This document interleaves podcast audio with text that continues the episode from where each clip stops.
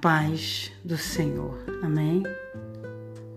Lembrando a vocês que a palavra do Senhor ela é viva e eficaz.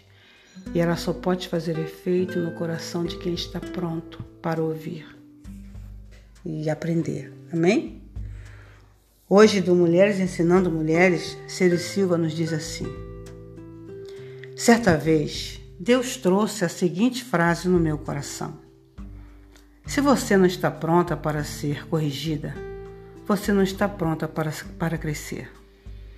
Nem sempre o ensino vem à nossa vida de uma maneira doce. Ao contrário, ele pode vir numa hora que o nosso coração está magoado e tudo o que a gente quer naquele momento é não escutar nada. Mas a vida com Deus não é assim. Porém, a vida que está dentro de nós é dele. Se temos Jesus como Senhor, precisamos estar sempre prontas para ser corrigidas e principalmente ter um coração humilde para aprender. Porque Deus não desperdiça nada. A mansidão e a humildade são portas de riquezas eternas. Riquezas eternas são aquelas que ninguém pode nos tirar. Existe um poder de aprendizado sobrenatural nos momentos difíceis da nossa vida.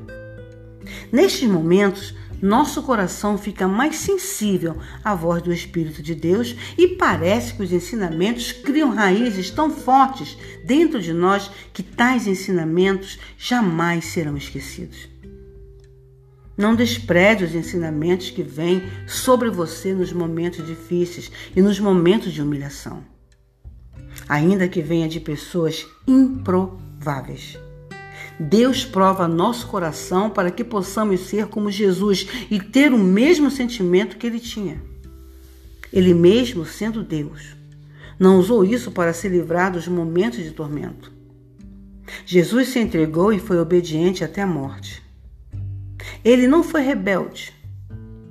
O que deu a ele o nome sobre todo nome não foi a sua exaltação, mas a sua humilhação.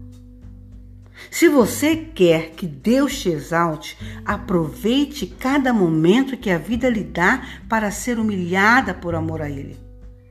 A humildade precede a honra e é uma porta poderosa de ensino para aqueles que têm um coração quebrantado e contrito. Seri Silva.